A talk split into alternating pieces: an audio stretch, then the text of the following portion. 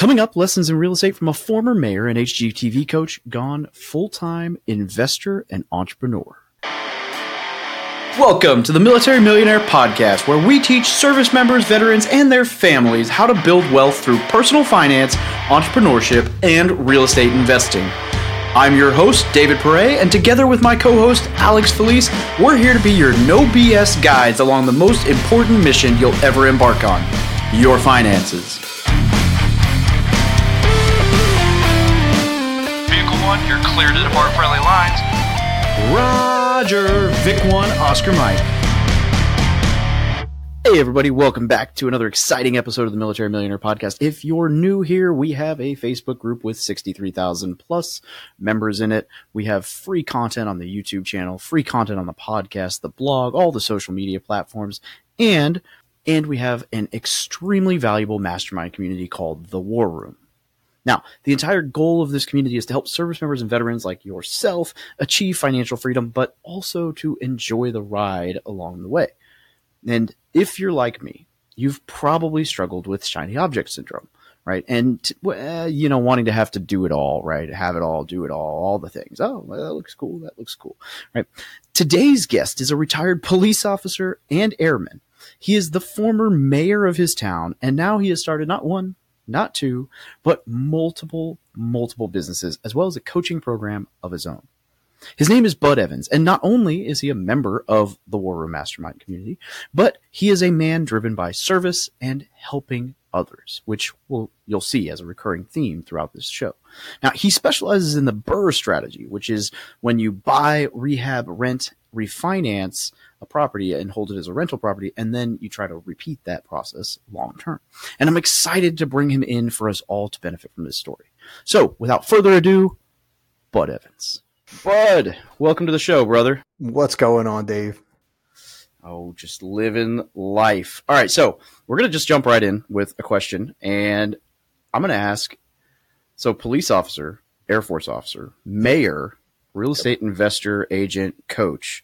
What's been the most rewarding of those roles for you personally, and why?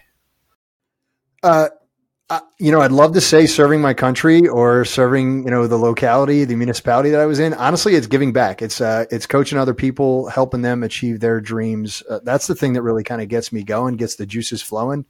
Watching one of my clients or students actually knock their first deal out of the park, really, that's what really gets it going for me. Yeah, I'm not I'm not surprised at all by that. Uh, you know, I mean, all of these actually are pretty service based, so it's it's clear that you like giving back. Uh, I think that's a recurring theme, right, between law enforcement, Air Force, mayor. I mean, none of those are like high income, selfish jobs, right? Uh, so that's that's not surprising at all. But all right, so we're gonna we're gonna spin back a little bit here and talk to me a little bit about the backstory. How'd you get into real estate investing? What kind of timeline are we looking at as far as all these different careers? Like, how did how does this all how do the pieces fit together? Yeah, man. So um, you know, I, I was active duty military back in the 80s, uh, got out, tried some entrepreneurial stuff, failed miserably, owned a restaurant for a short period of time, again, failed miserably. Uh, 1993, became a police officer, stayed there. I was in the guard, uh, stayed as a police officer till about uh, 2004, had been deployed about three times. Um, 2005, I went back into the military, stayed there until 2021. So total service, 13 years police 34 years military service. Moved to New Jersey uh, in 2014. 20, you know, you know how it is, Dave. We we move someplace we want to make it better than when we got there. So I decided to, you know, serve on a local uh, a local board, working with parks. Um, so we did some things there. There were a few other things that I, I got involved in uh, that led to a political request. You know, hey, would you like to run for local committee? And I said, Sure, why not?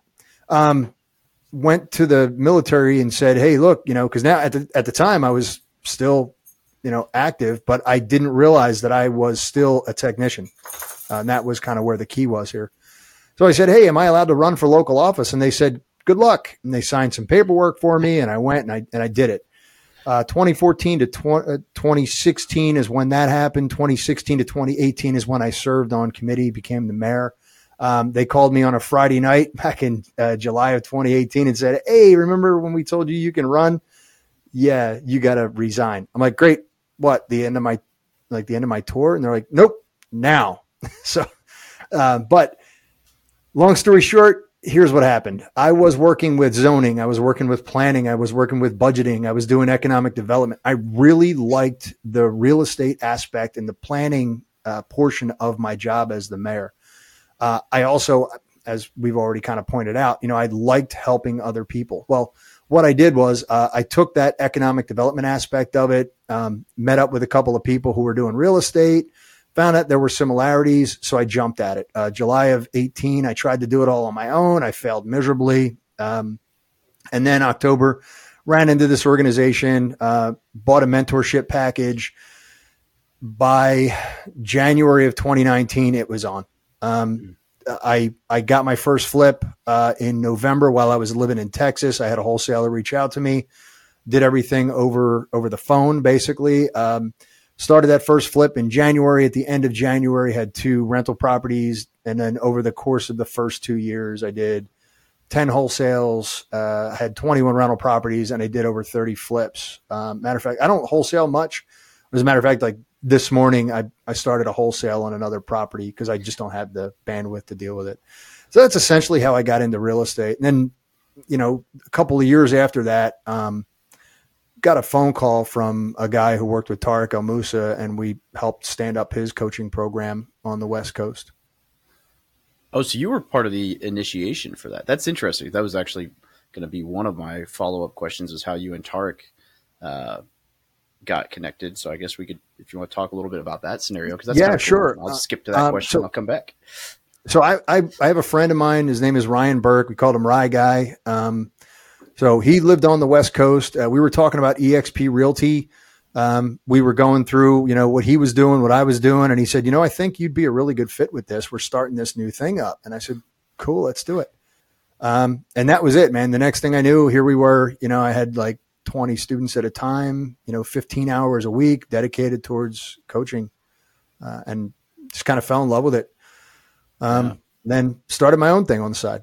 Yeah, yeah, we'll we'll dig into that. We'll get into that because I've got curious about some of the stuff you learned uh, with that as well. But um, I am curious, and I've never gotten to ask a mayor this before or a former mayor, but uh, I'm curious, like what your time being a mayor may have shifted as far as now. Obviously, you did that before you got into investing, so. Um, but I'm curious how that shifted. You think the way that you approach real estate, if at all? Yeah. Um, well, I will tell you that the difference between being the mayor and not being the mayor. And listen, when I say, "Oh yeah, I was the mayor of a of a, a, you know small town," people go like, "Oh my god, you were a mayor." Dude, it's really not a glorious job. I made 300 hours a month and I worked 40 to 50 hours a week. Um, you know, and the money that I made, I, I basically donated. So it's not, you know, it wasn't like a big deal. Um, I, I, did it more for the, um, you know, for the, I don't know, the gratification of helping people that I lived around, you know? Yeah. Um, how did it kind of, other than the economic development aspect of it and, and realizing, I'll tell you, so there was one real key moment that kind of got me into that mindset shift where, I was working on at one point in time. Uh, we have Route 130, which is a New Jersey highway, and we had all of this land that we were trying to redevelop. There was a, an old Acme building that was there that we were turning into a storage facility. Uh, we got two pad sites developed on there as well. We had this old abandoned azalea farm, which didn't have uh, sewer or water service to it. So we we were going to run sewer and water to a major store. So we got we brought a Lidl in which is kind of like a combination. It's a German store, a combination of Target and Walmart. Mm. We got them to develop that, and then um, connected that with a Friendly's. So now we have a Friendly's there, and we're able to get rid of the the other portion of the azalea, azalea farm. So that's being developed. And the thing that really got me switched was we got an over 55 community that was going bankrupt. We had one building uh, that had been raised, and they were selling them as condos. We had an apartment developer come in take over the project, bail out this guy, and build seven buildings all at once with a community area. And they walked in, and when we started talking, I realized these guys aren't multi billionaires. You know, they're just like me. Uh, in fact, one of the guys was wearing a Joseph A. Bank suit. Happened to be the same one I was wearing, Dave. The same exact freaking suit. So uh, of course I threw That's the funny. you know threw some heat at him because that's what we do, right? I'm like, hey, Yeah. you know, see you have incredible taste. Obviously, we're going to get along, um, right?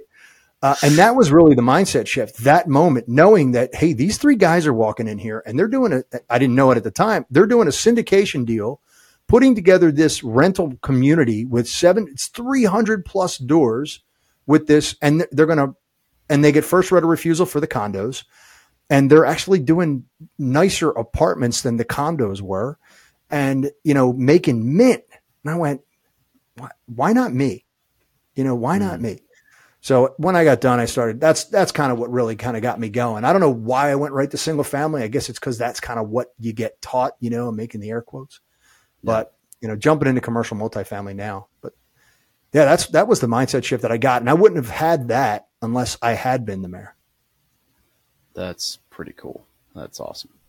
Man, yeah, what a I mean, that's definitely a an eye opening like kind of realization. It's funny, I I had one of those like why not me moments. I haven't done anything with it yet, but uh, doing the like Chicago architect tour. I don't know if you've ever done that, where I was like looking at all the skyscrapers and hearing all the history, and it's like none of those guys were billionaires when they built the first one, right? And so it's it's interesting because I was like, dude, these guys like there's like ten guys here who like reached down and grabbed their uh, junk or whatever and said, you know, I could I could build raise a hundred million dollars and touch the sky, like that would work. It's pretty cool. Watching the Lakers uh, documentary on HBO, which like just ended, and Dr. Jerry Buss, who was the owner of the Lakers, that really brought them into the heyday in the '80s. And and I remember watching those teams growing up, them and the Celtics. They single handedly together uh, saved the NBA. But Dr. Jerry Buss owned the Chrysler Building and actually leveraged that. Brilliant guy, leveraged the building sold the building to somebody else and kept the land rights. And that's how he bought the Lakers. Um, so his family, I think, still gets rent payments for the land that the Chrysler building's built on. They just sold that like five or six years ago or something for like 150 million. Nothing. They sold it for nothing because they don't own the land. They just own the building. It's amazing. That is amazing. That's crazy. Yeah, that, that's it's interesting when you read some of that stuff about like New York and how some of those big buildings were built, uh, and they talk about like purchasing air rights from like the building next door to be able to go higher, and um, man, there was some wheeling and dealing back in the day. That's for sure. Pretty Yeah. crazy. One of these days, I'm gonna build a tower here locally, but that's uh, it's uh, another story for another time. All right, so what are um, so now that you've kind of started doing your own coaching stuff, um, just curious, like what are some unexpected challenges that you have run into that uh, you know maybe you didn't anticipate building out your own? I, I jokingly I wrote down here now that you're uh, doing your own Guru Land uh, adventure, but uh, you know you know what I mean. Yeah. Yeah. I, I'll tell you, the biggest shock is somebody can drop like $5,000 and walk away.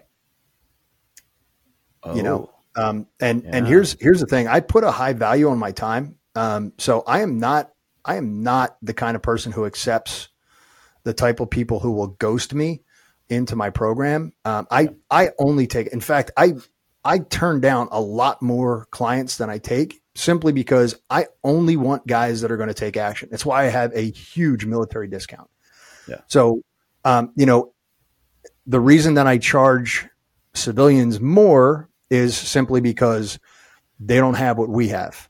You know, they don't have the background that we have. We we know that there's going to be times when your nose is to the grindstone and things get really difficult, and you know that you can rely on your checklists and your processes to get you through the nasty times. Going through one right now, in fact, with a flip. Um, what am I doing? I'm going back through the process. Keep keep rewriting. Keep rerunning the numbers. Keep rerunning the numbers. Okay, where are we? Where are we? Okay, great. Now we got to do this, this, and this. Okay. Oh wait, we did this. All right, great. Now we're on to the next metric. Let's go. Push. Um, there are so many people that don't do that, and it's unfortunate because you know there were. That's that's kind of the thing that I that I took away from it the most is that I'm shocked that somebody can drop, you know, fifty nine hundred on a on a on a mentorship program and then go, yeah, um, dude, I appreciate it, but uh, I don't think I'm going to do this. You know, and not like hey, can you give me your money back? Because the answer is no, dude. I got to pay all of the virtual assistants who set this up. I just paid for six months of our networking thing. I had this project over here. I've got you in this. We put you in this program over here. So no. And they're like, okay, fine. See ya. I don't, I can't grasp that. Yeah. Uh, I get that. I, that it is, it is interesting. Um, and the, and the thing, the funny thing is like those people are the ones who will go and be like, oh, I paid for this, you know, I got duped. I paid for this high ticket Yeah. thing and, and I got nothing out of it. And it's like, well, you didn't, what'd you put into it? You know, I mean, even, Right, even exactly. with, even with the war room, right? We're a, not a high ticket offer. And every, every now and then somebody will be like, oh, well, you know, I did X, Y, Z and, you know, I'm not really feeling like I'm getting whatever out of it. And I'm like, I've, and to be fair, I've never had anyone request, I do, I do a 30 day money back guarantee. I've not in four years. I've had one person now uh, ask for the refund, but they bought it and literally the next day, like they hadn't been able to log in anything. They were like, Hey, I just had a crazy emergency come up. And I was like, yeah, here you go. Um, you know, and I, I'm in contact with them. They're going to join back up, but not one person's ever asked for the refund, but I've had a couple people that are like, oh, you know, I, I don't know if I'm getting what I thought I'd get out of it. And uh, when I talk to them, I'm like, well, you know, how long have you been in the group? They're like, oh, three, four months. I'm like, yeah. And this is the first time we've ever talked. Like, you've never shown up to a single call. Right. I wonder why you're not getting everything you thought you would out of this. Like, you gotta, you gotta show up. You know, that's, I mean, showing up's half the battle. Yeah, right. Man, I, I can't tell you like um, with with Tarek, we talk we talk about um, you know people who take action, you know, and that's that's really what it comes down to. If you if I sit there and say, "Great, here are the requirements for the course," uh, every week you need to make five offers. Now, to me, five offers like I'll do that in a day and not think anything of it and just get like rejection, rejection, rejection, rejection. I'll get 25, 30 rejections in a week. I don't even blink uh, because it's there's going to be one that's going to come through and I'll be like, okay, cool. I just made 150,000, you know? Yeah. And that's great. It's the people that go like, oh, five offers in a week. Oh my God. I where my, I? I don't know how I'm going to do that. Here, here's, here's an idea. Um, you, you get on your computer and you type out an email and say, here is my offer. I'm willing to pay this amount because of this amount of money that needs to go into the project. I would love you to bring that to your client. And if you accept that, we will go to contract immediately. Um, I am, you know, all cash, whatever, whatever your, you know, whatever your terms are going to be buzzwords. and send it, right? Just, just send it. It's, it's that simple. And people get all bent out of shape thinking that I don't, I don't know, Dave, what they're, they're like, I, it's, it seems so much bigger, you know? I, look, I'll be honest though, man, when I first started, and I know you probably felt the same way, the first time that I took out that hard money loan and did it with other people's money, oh my God, dude, the, the amount of responsibility that I felt got put on my shoulders. Yeah. But at the same time, I did it, right? It was done. Like we, we finished it in three months and sold the property and made 65, um, worth every penny, by the way, you know, because then I turned around and I had, I already had two rental properties behind that. I already had three more that I purchased, you know, got under contract right after that. And then I took that 65 and I bought five turnkey properties in Pittsburgh. Done, you know, and then you're on your way. So, Yeah, the the stress behind the private and hard money is, I think, actually a good sign, right? People hate it, but it just means Yeah. you care. Like I've had Yeah. deals where, uh, well, not deals plural, deal one, um, the one that was just a ridiculously over budget, over timeline. You, I mean, I would call it a failed flip. It's the best before and after pictures I've had because it was a house that had a fire, and then we brought it back to life, and it was like the highest end renovation I've done. So like, great house. Um, but we went way over budget. At the end of the day, I ended up losing like twenty grand on it, and my my private lender, you know, still got every payment, made every dollar, and so I give him a hard time as a friend. I'm like, you know, you're the only person who made money on that stupid deal, right? but, um, but that stress though is is just. Just, I think it's just a sign that you, you know, I think that's a good thing. Like, it's funny because we don't want to tell our investors, right? We don't want to be like, oh, I'm, I'm, I'm worried. You know, this is making like the, the exactly what you said, but it's like, I bet you if you told your investor, like, hey, my biggest fear with this project is that I would do you wrong. And I'm Yeah. going to make sure that doesn't happen. Like, that would sit really well, I'm sure, with most investors.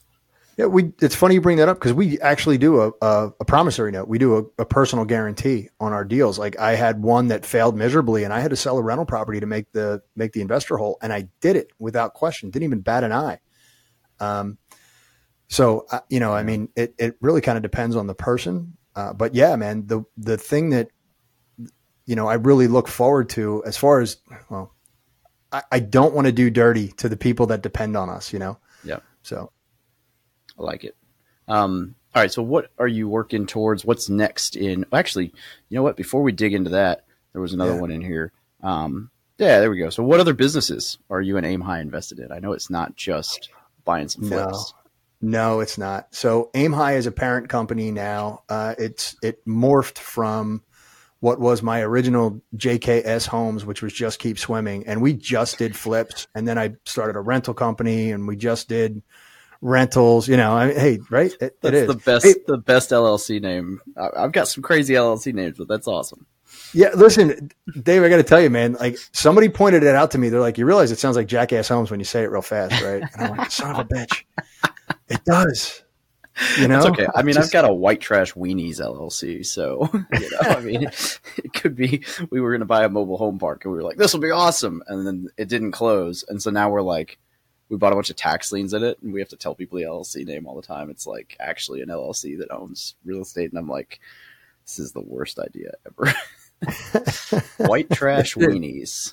Oh man, that's awesome. Yeah, Uh, you know, but I, we took Aim High, we took JKS, turned it into Aim High. I partnered with somebody on a couple of, of companies, Code Three Properties, which has um, residential multifamily or residential properties uh, and some residential multifamilies. We have AAA Second Street, which is commercial multifamilies. We have Code Three New Jersey. I have my personal portfolio, which is Be Real Properties, Bud Evans Real Properties, BE Real, Be Real. Uh, just fit, right? You know? Yeah, I like. it. Um, yeah, I have the consulting company, which does coaching, mentorship, and my real estate license is in there. Um, and then I have a property management company, I have a marketing company, and now my wife has a hair salon. Because why not? Right. Yeah. The, the only thing about that hair salon that doesn't fit the model is that it's there's no real estate. We don't own the building. Mm, I tried. I tried, yeah. but yeah, one of these no- days, probably. bueno. I'm sure at some point that'll that'll be the case that you do. But uh, yeah, the property management thing. yeah, I, I like I like this story, so I'll, I'll let you tell tell how and why you got into property management because I like the story. Um, I hate the business model. I could never be. I, I the thought of managing rental properties is like Mhm. just not my personality. But that's a problem that a lot of people have. So how'd you get into that? Yeah. Yeah. Um, well, I'm, I'm, I'll get to the punchline when we're done here. But uh, so here's here's the deal. So I owned a bunch of properties in a particular area, and I went through one property management company, and we had a nightmare situation with them. We found that there was some money that was being moved around, double charging for maintenance that was being done. Escrow was disappearing. They were taking more escrow back out of our rents, that kind of stuff. So it was really kind of aggravating. So we went to a different company and lo and behold we had a situation where we had an overzealous person uh, who was our rep who decided they were going to raise our rents. And they didn't say like yeah we're going to raise your rents 15% i am not a big rent raise kind of guy. I believe that if my tenants are happy keep them happy right? You'll eventually be able to turn around and, and get your rents back up to where they need to be up to market rent at some point. My goal is to hold my my tenants for five six years uh, and if they want to stay for 10 that's great too because i'm still they're paying the mortgage down. I'm getting appreciation declaring the depreciation. You know i don't have to do a lot of renovations while they're in there. It's great. Um, they went and raised 15% right off the bat. Well the next thing i know i'm, I'm 66% vacancy. Boom in a matter of a month like 30 days. They're like yeah peace we're out. So i went from making 30000 a month to about 3500 because we were being charged for the turnover of each property. We were being charged construction fees. We were being charged property management fees. All this stuff that you, it was just a nightmare. And it, it took about a year. I mean, we just got out of the nightmare. Um, we went through another property management company. They were awesome. Uh, this is not where I am currently doing my management, by the way. This is in a different area. They were great. And then they were like, hey, by the way, um, yeah, we have 2,000 personally owned and managed properties. So we're not going to manage for anybody else. So see ya. After they took escrow money, after they took Mhm. onboarding money, three months later, they're like, peace. So I, I- basically $45,000 in just under a year. Not that that was the escrow, the onboarding for the first company, for the second company, and then the third company just reached out and they're like, "Hey, we need ten grand." I'm like, "Yeah, no, no, we gotta, we gotta, we gotta, you know, we're gonna step this up. We're gonna do a waterfall, like a reverse waterfall." And they were like, "Okay." So we'll see. Anyway, um, so the same thing started to happen in Jersey where the managers stopped communicating. They stopped talking to me. There were repairs that weren't getting done. There were tenants that were moving out. I wasn't being told. Then they were like, Hey, we're going to turn this property. And I'm like, great. Um, it's been two months. We got anybody in there yet? Oh no, we're working on it. No, you're not. I don't see, it's not even listed yet. What's going on? They, you know, so I was like, you know what? I'm going to do this myself. So that's what we did. We took over. I took, I took the 17 doors that I currently have here picked up a brokerage um, buddy of mine who's a broker. My my I had to make a choice, right? Am I going to be a broker myself or am I going to partner with a broker? So I partnered with the broker because I don't have the time to go through this mm. training school. Um, so we are communication oriented. Crazy enough, right? Who'd have thought that it's that easy to just have three virtual assistants, a leasing agent, and an operations manager who do nothing but make phone calls to investors and t- pretty much all day long. Um, mm-hmm. And then finance is what finance is. And then we have our attorney. So it's like, hey, dude, notice that you're uh, having a problem paying the rent this month. What's going on? Uh, dude, you're calling me. Yeah, yeah, I am. Uh, nobody ever called me before. Right. Well, I'm not nobody. I'm the new property management company. So, what are we doing? What's your plan? Are you going to, because in, in a day, you know, you're late today. We give you tomorrow, which is the day that we're talking to give us a plan. You're not going to give me a plan right now while we're on the phone. Tomorrow, legal will be reaching out to you. And then there's a $50 charge for them sending a letter saying exactly what I'm saying to you on the phone right now. Okay, here's my plan. Great, no problem. I'm going to hold you to that. Done. They get the 5% late fee, obviously. Um, we keep the late fee because we're chasing everybody down for the owners and, and all that kind of yeah. stuff. But anyway, so that's how we got into property management. It's just a, we just got tired of, of not getting information from the people that were supposed to be giving us information. Yeah. It's, it's, uh, it seems like kind of a, a path that a lot of investors take, right? The bigger you get, there, I mean, every property manager, there's some issue somewhere um, none of them are perfect, and none of them will ever care about your properties as much as you and your team do. Yeah. Which you know, I mean, there's definitely you know, there's a guy uh, Marty in the in the war room who's building out a course on property management right now, mm-hmm. just because he's so fed up with seeing all these extra fees and um, lack of communication. So, yeah, it's uh, it's eye opening when you start digging. So I, I get it. Um, Dave, I teach self management to my students. Oh, there you go. Yeah, I, don't, I, I like you know, I don't go like, Hey, come to me. I'll manage your properties. I'm like, Oh, here's your self management. And if you don't want to do that, then you can come to me, but I would recommend you go this way because why wouldn't you? What else are you doing? You know, yeah. Get yourself yeah. a secretary, you know, virtual assistant, pay them about seven bucks an hour, maybe 10, depending on their qualities and what they're doing. Who's using Stessa? You know, we got a couple of guys in the war room using Stessa. It's like 10 bucks a month or something like that for the pro plan, or you can go spend you know eighteen hundred bucks a year for something like Buildium, or you get over 150 doors, you can do app for 100 doors, you can do Appfolio, which is even you know, but just yeah. Yeah, self manage as long as you can, as much as you can, if you have the time to do it. If not, come see me. Yeah, I agree. Yeah, I need to. Uh, when I was when I was younger, I should have done that. I, at this point, I'm, I'm I actually really like my property manager. I think I got lucky. I mean, I know there's some fees in there and whatever, but I mean, you know, she showed up at court for me for like sat outside a courtroom for like five and a half hours once mm-hmm. to deal with a legal battle I was in that had virtually nothing to do with her other than she'd hired the maintenance guy. And, uh, so I'm like, yeah, all right, if you're loyal. We'll, we'll, we'll stick with that. But, uh, you know, it is what it is. All right. So, so what's next? I mean, okay, we've done police, military, mayor, house invest, you know, home investor coach. Um, what are you most excited about? What are you working on? Yeah, right now, man, just uh, getting done setting up this property management company. Right now, that's my focus. Uh, we still have a couple of um, commercial multifamily properties that we're in stabilization on. We're we're getting close. We're about two months out from getting both of those stabilized. Once that's done, we refinance, pay back our our investors. We have a couple of debt investors. They're small, so we just took a debt investor on both of those, pay them back, and then we're just going to concentrate fully on this PM deal, and then we're going to start looking. We're going to really crush it. We're looking to start, um, uh, yeah, Second Street Capital is what we're looking nice. for eventually. Getting into that multifamily. I've done some. I've done some capital raising for for GPs. Been a co GP a few times. You know, um, I don't really throw that out there in the numbers, but it puts me over 100. But instead, I'm at, you know, I tell people I have 52 doors because that's kind of yeah. where we are. Um, you know, I, am really kind of looking forward to getting to, into the mom and pop um, aspect of buying those smaller commercial multifamilies from five doors up to 50 and just kind of holding them long term and finding some equity partners that want to be a part of it. And if it comes down to be that Evans, you know, that Second Street um, Capital is a uh, is a fund, so be it. And if it turns out that it's going to be an actual holding company, so be it. I haven't figured that one out yet. We're not there. Yeah, I like it. That makes sense. Um, all right, so I got. We're to jump into this debrief here in a minute. This new segment for anyone listening. This is to be an ongoing thing. But before I do that, I'm just curious because I'm a you know a shameless plug guy, and you are a member. What's your experience been with like with uh, the War Room? We're not a high ticket offer. We don't do one on one coaching or anything like that. We're different than a lot of groups, but I always like to just ask.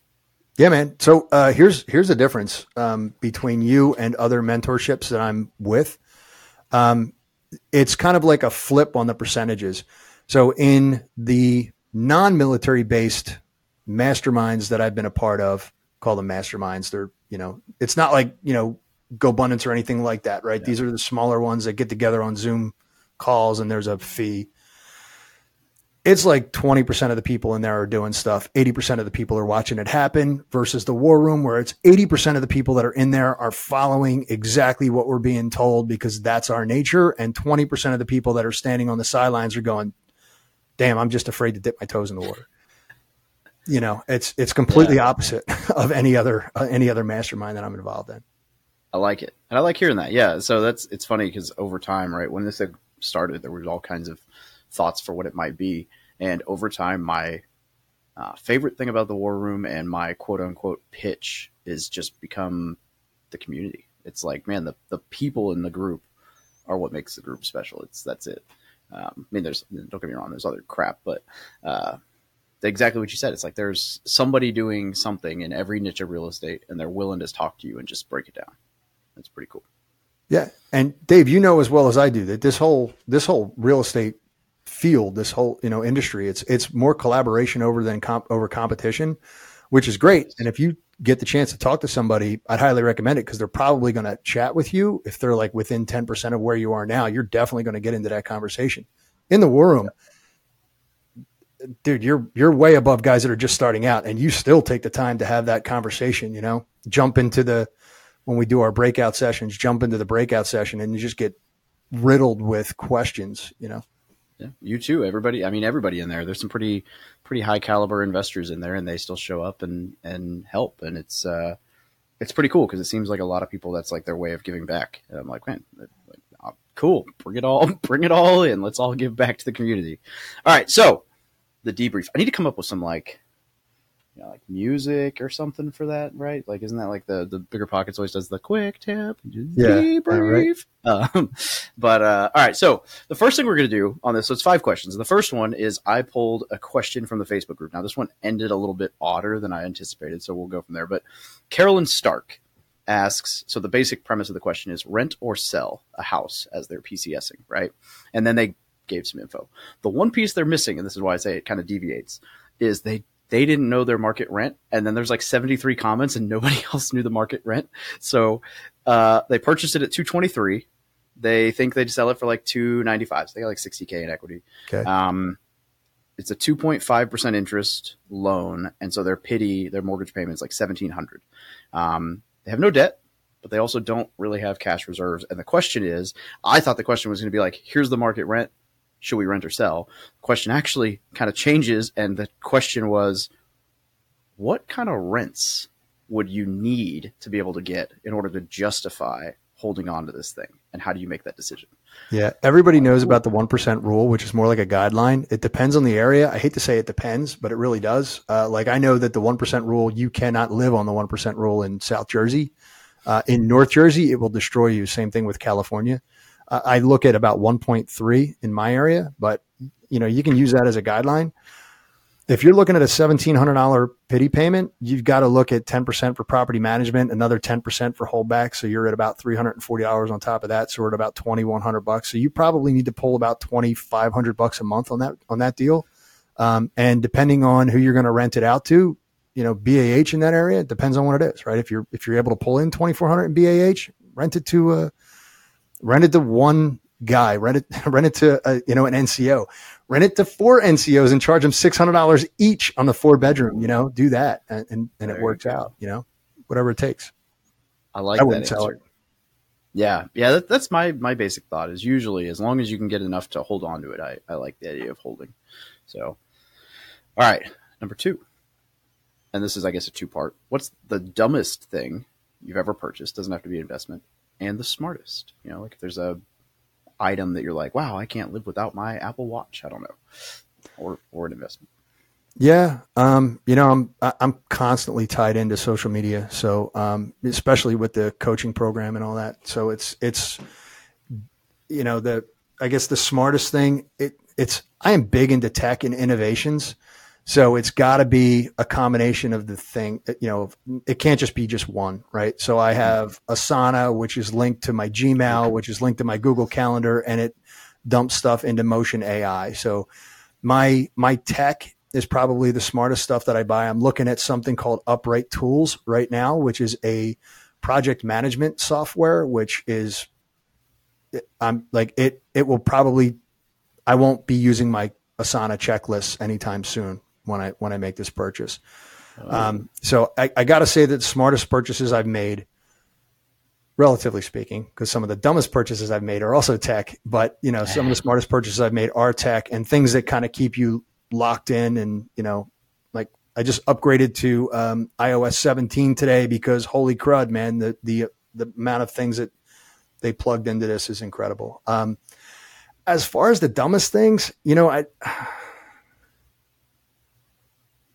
I I would I I got into a situation where I traded in one car and then I traded in I, and then I got like you know I saw something else and I got a shiny object syndrome and I traded in and bought another car.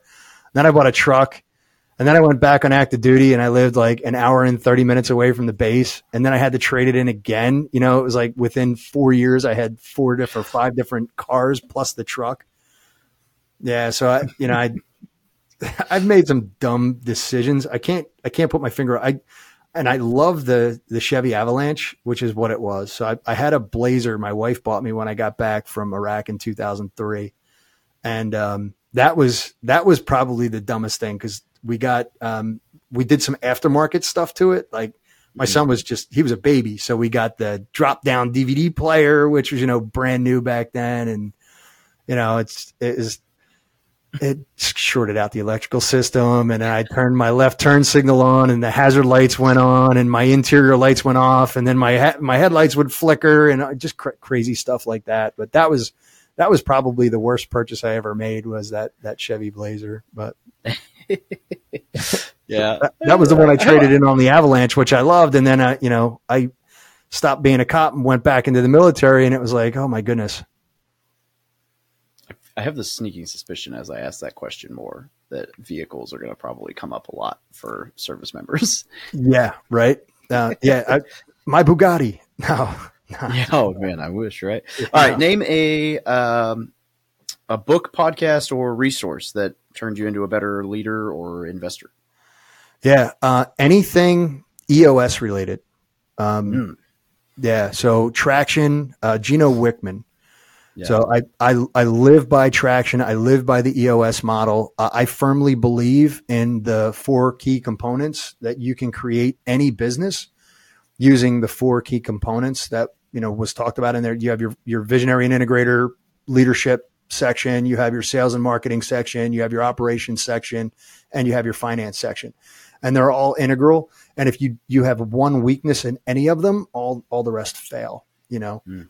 So um, I definitely recommend that and finding out how that whole process works really, really helps you straighten things out and set things up for success in the long run. You know, especially when you start talking about hiring people. Like we just had to release somebody um, a couple of weeks ago because we went through our processes, and one of our processes is the GWC. Do they get it? Do they want it? And are they capable of doing it? Um, and we got there and we were like, do they get it? Yes. Are they capable? Yes. Do they want it? No. And if and if there's a negative in the entire thing, it's like you got to go. You know, um, you can have a plus minus in there. Like, yeah, I I get it, but I'm a little confused. With a little bit of help, I can get around that. So it's a plus minus.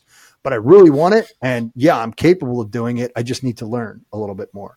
Yeah, okay, cool, no problem. We can train to that. But you know, th- that that whole process there really helps you uh, figure out who if you have the right butts in the right seats, and if not, they just got to go, and you got to get them out of there quickly. I like it. I like it. All right. Uh, someone's listening to the show and they want to make or save more money. Instead of consuming another podcast episode as soon as this one's over, because you know you drive in and you're like, I'm gonna podcast, I'll do another podcast, and somehow I think people believe that listening to the podcast is the action for the day. So the question is, you know, what should they do instead? What next step should they take? Yeah. So uh, if I'm if I'm understanding the question correctly, it's um, what action should they take? Not, I mean, obviously, it's not listening to the podcast, but if somebody wants to make money, what action should they take to make money? Yeah. What's that next step? Yeah, uh, figure out what you like, figure out what you're good at. If they're two of the same things, sell that shit, or you know, do it for somebody else. Uh, find a package and then go. Uh, so I, I've had this conversation with my wife. I've had this conversation with my employees. Um, I can easily go out and make myself ten thousand dollars like that. What I can't do is save ten thousand on the money that I'm making now.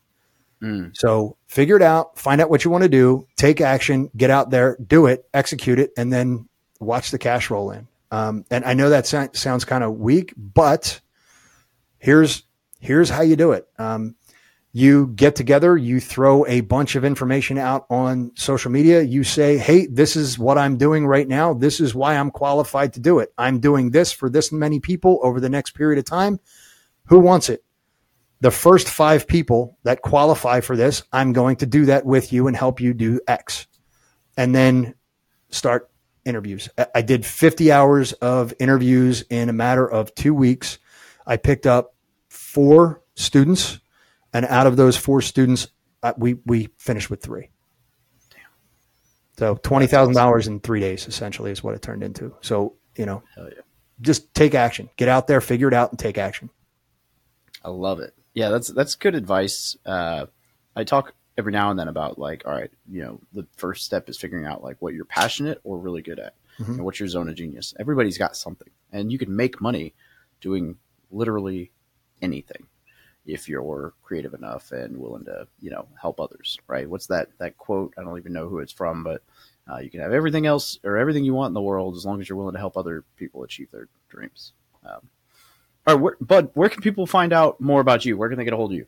Check me out on Facebook. Uh, it's Bud Evans, um, or on Instagram at bud.evans, or go to bud Evan, budevans.com uh, for more, or check me out on the aimhighpodcast.com. Hmm, the aimhighpodcast.com and budevans.com. Those are both really easy to remember. So that's, that's, that's good. That's good. I like it. All right. Is there anything we missed?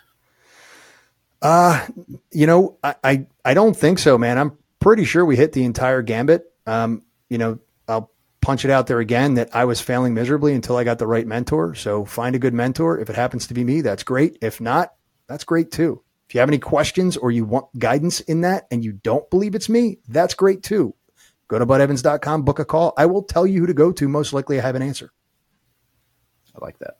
Yeah. And I know we didn't like dig into the, the wickets and, you know, dotting our I's and crossing our T's on the Burr strategy today, Mhm. but, uh, you know, we talked about, I think, pretty much everything else. and we, we burr from most of the five, we, we burr from single family all the way up to 50 doors.